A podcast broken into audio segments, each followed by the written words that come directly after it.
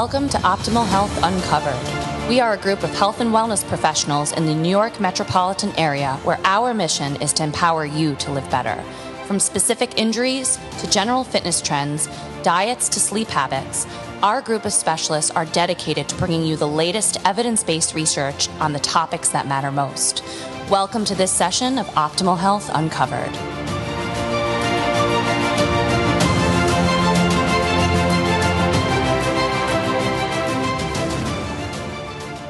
Welcome back to Optimal Health Uncovered. I'm Todd Wolkowski. And I'm Mike Beecher. Today we're going to discuss exercise and exercise prescription. Mike, let's dig in a little bit to our average client that comes in on a daily basis pre COVID as far as types of exercise. We know that there's a lot of people who are sedentary out there and not exercising a lot. And then we have those that come in who exercise a moderate amount just to keep overall health and wellness. And then those who are training for an event or college athlete or professional athlete who are trying to optimize function and really pushing the extremes uh, to their body. Let's dig into a little bit of how you would approach each of these individuals as they come in with exercise prescription. And then, you know, the next step we'll tie it back into what kind of recommendations are we making in today's uh, COVID 19 pandemic environment? What we do in physical therapy, what we do in you know the fitness realm and personal training is we just dose exercises, right? So the drug that I can prescribe more so than anything else as a non-physician is exercise. And I think all the difference between those three buckets of people, the sedentary individual, the moderate exerciser, and the extreme or you know the athlete who's really in in current training for an event, uh, something of that nature is how much you dose exercise at what given time. So a sedentary individual is going to get an appropriate dose, but you're going to start slowly. You're going to have to ramp up. The moderate exerciser, you may just have to tweak some variables because I find that that, that individual, that range of, of, of person tends to be stuck in, in one form. They're either someone who's doing chronic cardio for a while or they're, they're only doing resistance training and we need to mix up and, and do some variety and really focus on what their body is feeling. And we'll talk more about that. Then there's the active individual that's actively engaged in competition. And usually you don't have to dose the exercise. You have to focus more on recovery. You have to taper things back. And then you just have to make sure that they're periodizing it appropriately. So if they're in, you know, a active window where they're training hard and they're competing, that they're not on the other side doing intense lifting and HIIT training all the time. That's when we really need to dose back. If they're in a ramp up phase, then we can get, get more specific to that. So I think it just depends upon um, what individual you're dealing with and at what point in time. So let's tackle each one of those. A sedentary individual coming in, a lot of times these people may be slightly overweight, very deconditioned. They usually find us because they have some kind of musculoskeletal condition that brings them into the office, present with knee or back pain. We end up looking at the whole patient, uh, take a thorough history, past history, pre comorbidities etc. We do a good physical exam, and then we find that this is an individual that's just very deconditioned. Where are we going to take it? If, if they're cardiovascularly healthy and cleared to exercise, I would kind of start there just with general recommendations of getting them exercising on a regular basis, you know, from a mild to moderate uh, cardiovascular standpoint, because it could be something as simple as walking. It could be some, some hill training, some biking. It doesn't need to be intense. I do think they need to develop some type of a fitness base and doesn't just need to be, you know, cardiovascular training in the sense of walking or biking, you know, exercising with weights or resistance training is is also going to tax your cardiovascular system. So I think those individuals can fall into those general buckets that the American College of Sports Medicine will say of, you know, moderate intensity exercise uh, for about you know, 150 uh, minutes a week, which generally tends to be you know five days a week at 30 to 60 minutes. Or if they're starting in the very beginning, you know 15 to 20 minutes, maybe a little bit uh, more frequently. So that's where I would start them. And then if they're new to resistance training, teaching them the basics of how to how to lift weights. And when I say weights, it doesn't need to be intense. It could be body weight, right? So how to move your body and focus on form first so that there's not going to be a, a huge injury risk.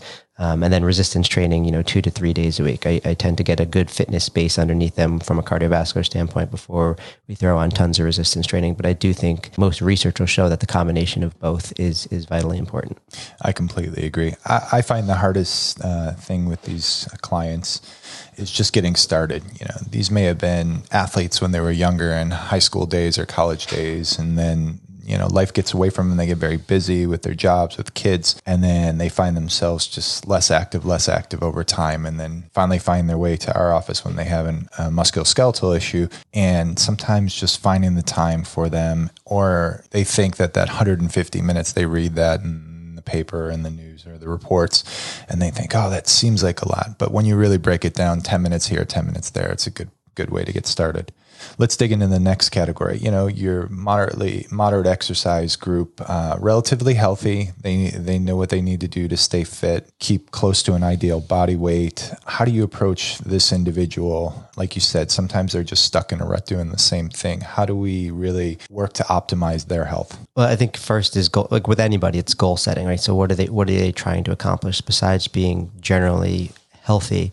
Are they looking to lose weight? Are they looking to feel better? Are they looking to you know c- compete or train for an event that they haven't formally gotten into yet? So it depends on what their goals are. If we define somebody as generally fit, what does that mean? Is are they cardiovascularly fit, but are they also strong? Can they, you know, lift their body weight? Um, can they squat their body weight? There's just general strength parameters that I feel like that's the window that tends to get lost a little bit. Uh, that predisposes people to injury. So I think I would start with goal setting, uh, and I would get a sense of what they like to do, what they have time to do, and are they hitting the three kind of different energy systems that each of our bodies is function. And most people get stuck in, you know, we'll talk about zone training in a, in a bit, but in that zone two or zone three where they're just doing one thing for an, a long period of time. And you've, you've seen these individuals at the gym and you may be one of these individuals. I certainly have been at one point in time where, you know, I can run at an X minute mile pace and I can do so comfortably for 30 minutes. I know it's good for me. So I just do that five to seven days a week. Then the knee pain starts to creep in.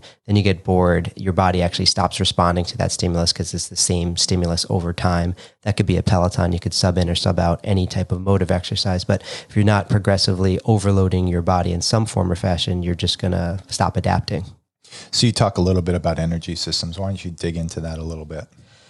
So you have your ATP PC, so just fancy words. Um, you have your adenosine triphosphate create, and phosphocreatine energy groups. So that's just short bursts. If I'm going to sprint, you know, five five to fifteen seconds, something that's fast, I, I use that energy system, so I don't have to metabolize and use uh, oxygen during that time. So that's that's for the quick burst of energy. You have your anaerobic system, which is you, when you're utilizing oxygen and uh, glucose as your main energy sources.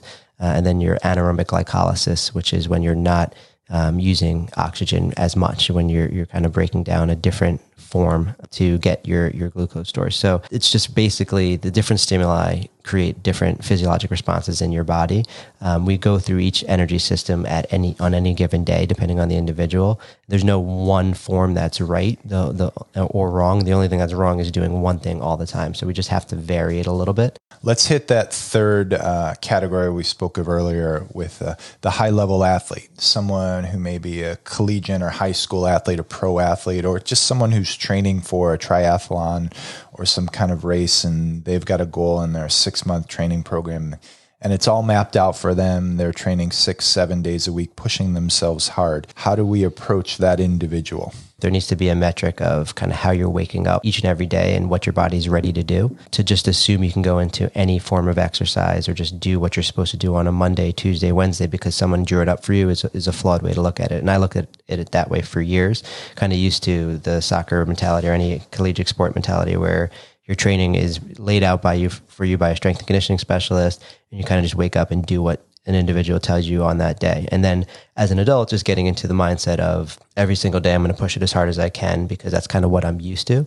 Um, so, and then this this group falls victim to that, I think, more than the other groups that we talked about. So, having a window or a look into how your body is functioning on any given day. So, for me, I use you know the Oura Ring or um, the Whoop strap or other or other wearables to kind of get some data as to where my body's functioning. As now someone who's prescribing exercise or dealing on the injury side with these individuals, just get getting them in the habit of looking at that before they just jump into any type of uh, training routine for for that given day. So most of the way that I, if I had to generalize how we deal with this population, it's they're already doing enough. It's taking them back from what they're doing because I'm seeing them on the injured side or we're seeing them on the overtraining side, which has some negative effects. So it's giving them a window as and some education into you know, not having to do intense exercise every single day. I completely agree with you. The hardest thing is to really gauge these people back or put the brakes on. Sometimes just taking a look at the data, like you said, using your Oura ring and what is it showing you day to day and how your body is responding to the stresses you're applying you may think that you want to follow the protocol, but your body may not be agreeing either because you didn't get enough sleep. You had stress in another area of your life.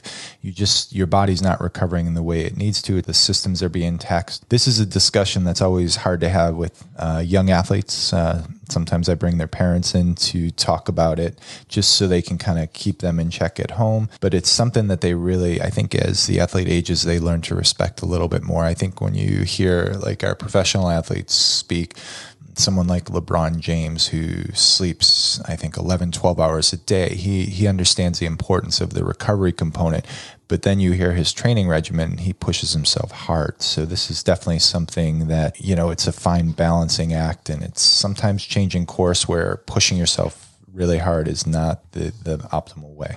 Yeah and I think everybody all my clients will say they had a number, they hit 30 and then their injury started happening, or they hit 40 and their injury started happening. Everyone's number is a little bit different, but I think the stimulus is all the same is that they haven't changed their training regimen or their mentality around what their body is now going into it with. So if you look at someone like LeBron, who's able to get 12 hours to 10 to 12 hours of sleep, he's then able to train pretty hard because his heart rate variability is going to restore all the positive hormones, which we'll talk about, you know, will, will be restored. He won't have the stress hormones like cortisol circulating in his body. Um, that's not the reality for most individuals, but they try to train like a professional athlete and they have that mentality. Um, so I think that's where it needs to, to, taper back. So for me, going from collegiate sports and into my 20s, now having kids and, and, being 35 and, and, working a ton and commuting, et cetera, like that, it's just different. And, you know, it could, that stimulus could be an injury happening and then people have that aha moment that, okay, something needs to change. Or it could be that you're just blunted in your gains. And that's what I think the biggest piece of education, people don't want to hear as much about how they're going to get injured. But if you go into, okay, why are you doing this in the first place? Why are you exercising? Okay, I want to perform better. I want to look better. I want to feel better all of those three things I just mentioned will not happen if you're over trading, right? So your performance is going to be blunted. You're actually going to start to, you know, not have as much fat burning capacity. You're not going to look any better. You're either going to look the same or you're going to look worse because you have circulating cortisol levels, which can deposit belly fat, et cetera.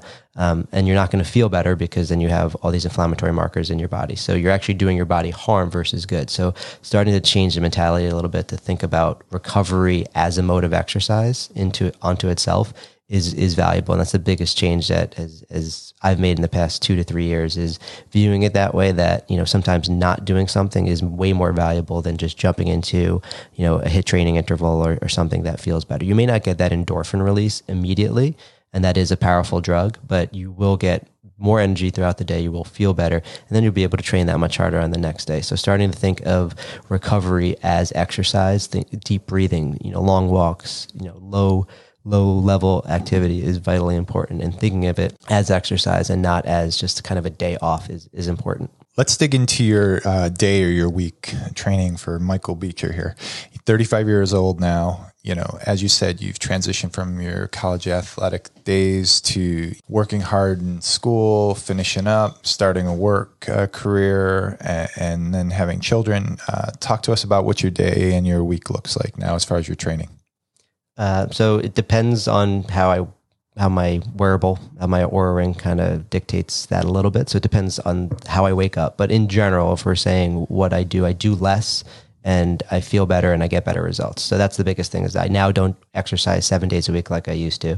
Um, and I don't resistance train five days a week like I used to. So I probably resistance train, weight train three days a week and do cardio, quote unquote exercise, uh, maybe another three days a week with one to two days of complete rest or recovery. Uh, and that could be on a Wednesday and that can be on a Sunday or a Saturday. So the big change is I used to do Monday through Friday because the work schedule used to be kind of my exercise windows Then weekends I would take off. Um, that was probably because I was younger, going out, waking up hungover. That doesn't happen anymore.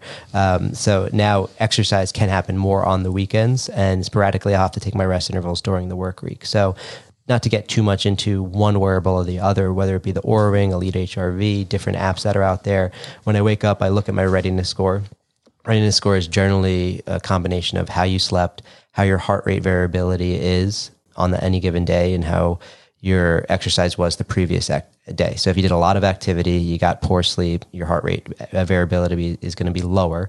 You shouldn't do as much on that day. So that for me would be the window into how I'm going to perform. So on those days where kind of my readiness score is lower, I'm overtaxed, I either I, I, never do nothing. So it would be just generally getting outside, walking, getting some vitamin D, not really getting my heart rate up, you know, listening to a book on tape, podcast, um, going with a friend or a family member, doing it that way um, something social, but you can hold a conversation. Uh, for me, you know, I, it could be I like paddleboarding. It could be a paddleboard where I'm not really going heavier against the current. I'm just kind of getting out lightly. Um, or it could be a bike ride. So those are kind of my three general modes for that.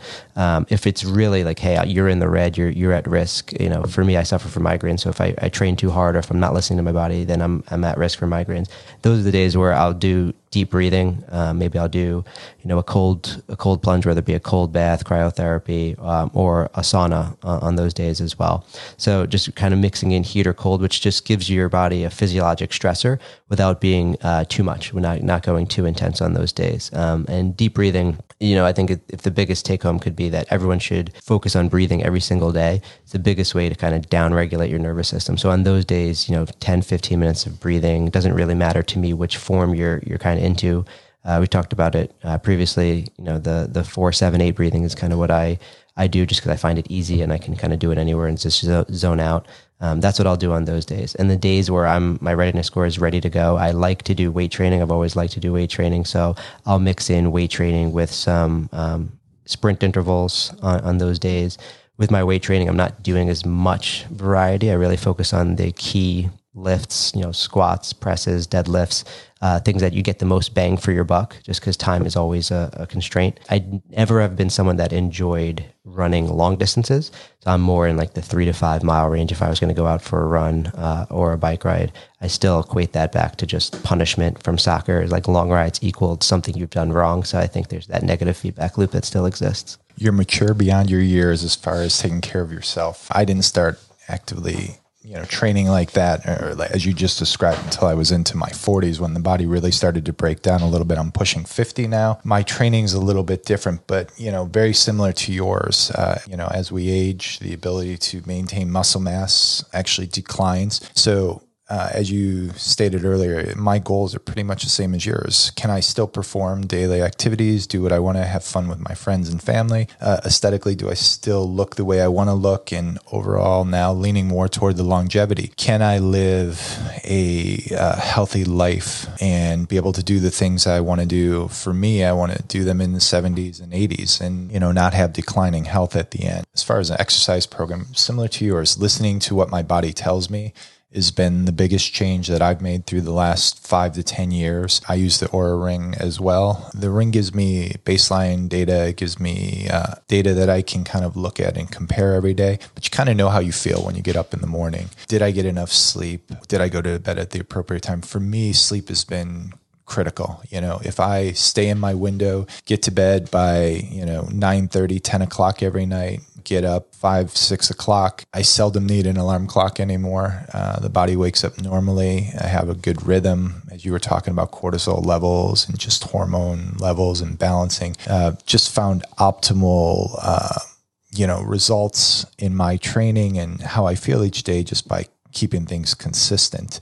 uh, as far as sleep and not necessarily exercise. I do change it up as you as you stated, depending on how my body's doing. I'm doing a lot more longer walks, zone two training, getting the heart rate in an area uh, where I'm taxing my system but not overloading my system. 45 minute to an hour walk and we'll dig into zone 2 training in a second here. But doing that a couple times a week 2 to 3 times a week still with strength training for muscles and just overall optimal muscle and joint health and then alternating. As you said you you know punishment was always running. Same for me. Uh, not a big runner but when i do get out it's a two to three uh, mile run usually once a week to break it up Peloton a couple days a week. I'll do one high intensity 30 minute workout, and then I'll do a, power zone workout for 30 to 45 minutes once a week uh, and then balance that with strength training. And then, you know, trying to get out and getting on the golf course once, twice a week and just carrying the bags or just kind of out for a nice four mile stroll with my friends, which is enjoyable, relaxing. So the, the training tends to change as we age. Uh, but as you're, as we just discussed, you're 35, I'm 49, you know, almost 15 years difference there. And yet we're training similarly. I think that's a lot to do because we're very well educated on what, what it means to uh, condition our bodies and respect the not only the exercise but the recovery aspect of it. Uh, let's let's change gears a little bit. We're in this COVID pandemic time. People, it's probably sixty days now that we've been living with the restrictions of stay at home guidelines. This changed people a lot as far as what they do in their day to day, their normal routines have completely been disrupted. Some people are at home and they're not eating as well as they should. They're exercising differently or they don't have access to their local health club. What do we do when we take those three groups, the sedentary group, the, the, the group in the middle that exercises on a regular basis and the high level athletes? What I've been doing with my clients is, you know, I'm bringing the sedentary people to the middle and having them exercise a little bit. And I'm bringing my high level athletes down a little bit to not push their body quite as much. Let's dig into that a little bit and your feelings on uh, what we do with athletes or just individuals right now who come in and either aren't exercising or exercising too much. And what do we what do we need to do with these people uh, as we're trying to make sure our immune systems stay as strong as possible? So i think you, you hit it. You try to bring most everyone to the middle. I think we've talked about zone training a couple times so maybe we should define that first. So there's different zones that people will define. You know zone one is very light exercise 50 to 60 percent of your maximum heart rate. Uh, zone two would be light uh, exercise 60 to 70% of max heart rate. Zone three would be 70 to 80. Zone four, 80 to 90. Zone five, you're pretty much going all out 90 to 100%. Um, right. And then we talk about max heart rate, historically, the metric people use is 220 minus your age, not the most accurate. More accurate if you're looking to just calculate it easy, uh, 208 minus 0.7 times your age. You can find that online, but 208 minus 0.7 times your age is kind of a general guideline. So that's if you're looking at just cardiovascular fitness. So you've heard us say zone one, zone two a little bit. So now I just, I just wanted to define that for everybody. So if for getting back to your question, I think most people during this epidemic, if your goal is to improve your immune function and, and at least not to have a depressed immune function, staying more towards zone two, staying more in that lighter exercise more frequently, you can definitely go into zone three. You can certainly go into four and five. You just don't want to be there every day right? So, you know, try and taper exercise because your body does need to recover a little bit more. Once you get into zone three, four, and five, you're going to get more uh, intentional inflammation, right? So we always talk about inflammation as a bad thing, but inflammation is a stimulus just like any other that induces positive changes in your body if dosed appropriately. If you're dosing it every single day and you're going into zone four and five and you're never allowing your body to recover, you're going to stay in a chronically inflamed state, right? So zone three, four, five is going to lead a little bit more to inflammation.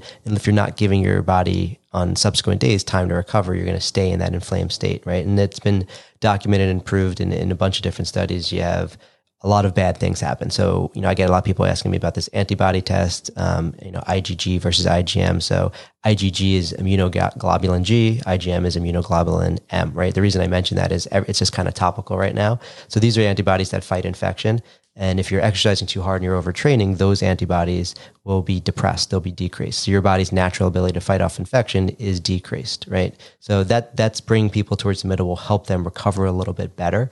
Um, so I think that's where you get most people. The sedentary people you need to kick in the butt. The the people that are you know seven day a week CrossFit or seven day a week just intense exercise um, need to have some days where they're doing a little bit less. And I think more time for some people has led. I've been fall fell victim of this last week. I found myself working out for like three to four hours. If You have more time and you just start doing more, and that's not necessarily the right thing to do. Um, so everyone's a little bit different, but finding that balance in terms of frequency dosing is all important. Give me some examples of how someone can uh, train in zone two. So, so the easiest way to train in any of these zones is not to guess and to actually look at your heart rate. So that's one thing I encourage everyone to do is get a heart rate monitor. If, it, if it's a wearable like an Oura ring or a Fitbit, you can you can look at that. The, the, polar chest strap is is very well researched and documented. So I do use that and train that. That's a change I made probably two years ago, maybe a year and a half ago. Um, so that's one thing I would recommend is don't guess at, as to what zone you're in. Actually have the data. Um, don't get obsessed with it, but just look at it and just see where you are and where you're covering. And there's so much uh, technology out there to allow you to do that. So staying in 60 to 70 percent. So generally that and that could vary for for everyone. For someone who uh, is recovering from an injury that was bedridden, that could be getting up and walking could put them into zone two, three, four, or five. You know, so it it's hard to say that one form of exercise puts you in a zone because your body's going to respond a little bit differently. So I guess the most accurate answer to the question is don't guess, like wear a heart rate strap or use a wearable to see where your heart rate is. But in general, if you're you're an individual who does exercise three to five days a week, you're generally fit. Zone two, you know, can be something like a walk on hills. It could be something like a light jog for some individuals. Um, the the fitter individuals can run into that a little bit. If you're some, someone who runs marathons, that could just be a shorter clip for you. So it's it does vary based on the individual. So again, I, I, not to be beat a dead horse, but you know, don't guess. You know, use something like a, a wearable or a heart rate strap that allows you to dive into that a little bit greater.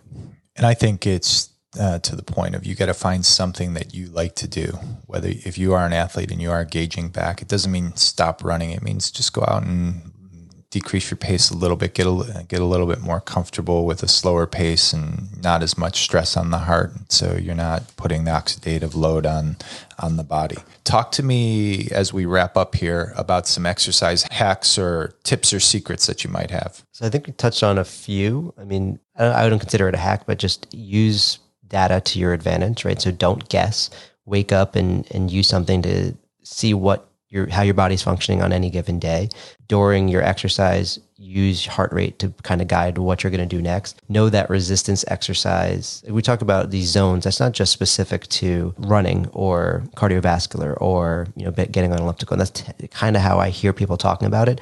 Resistance exercise is exercise just like any other and attacks your cardiovascular system. So if I'm deadlifting, I'm in zone five, my heart rate is max. And then on my recovery, I'm usually resting back to zone two, for example, right? So you could use resistance exercise as a form of cardio. And that's one, I guess, not, not hack, but, uh, and I don't think it's a secret, but I don't think enough people know about it. I think that more people need to think of resistance exercise as cardiovascular exercise and as just if time is everyone's biggest constraint. So the most bang for your buck, I, I think I mentioned this, uh, is going to be your bigger movements, multi joint movements like squats, like burpees, deadlifts. Um, and when I say deadlift, obviously it has dead in the name, so everyone's inherently scared of it. It doesn't have to be a lot of weight. It could be a little old lady picking up something from the ground that's of, of substantial weight. It doesn't need to be what you see on TV or someone breaking a world record. So those movements give you the most bang for your buck in the standpoint of hitting multiple muscle groups and there's also a lot of uh, what we call androgen receptors in your legs, which is going to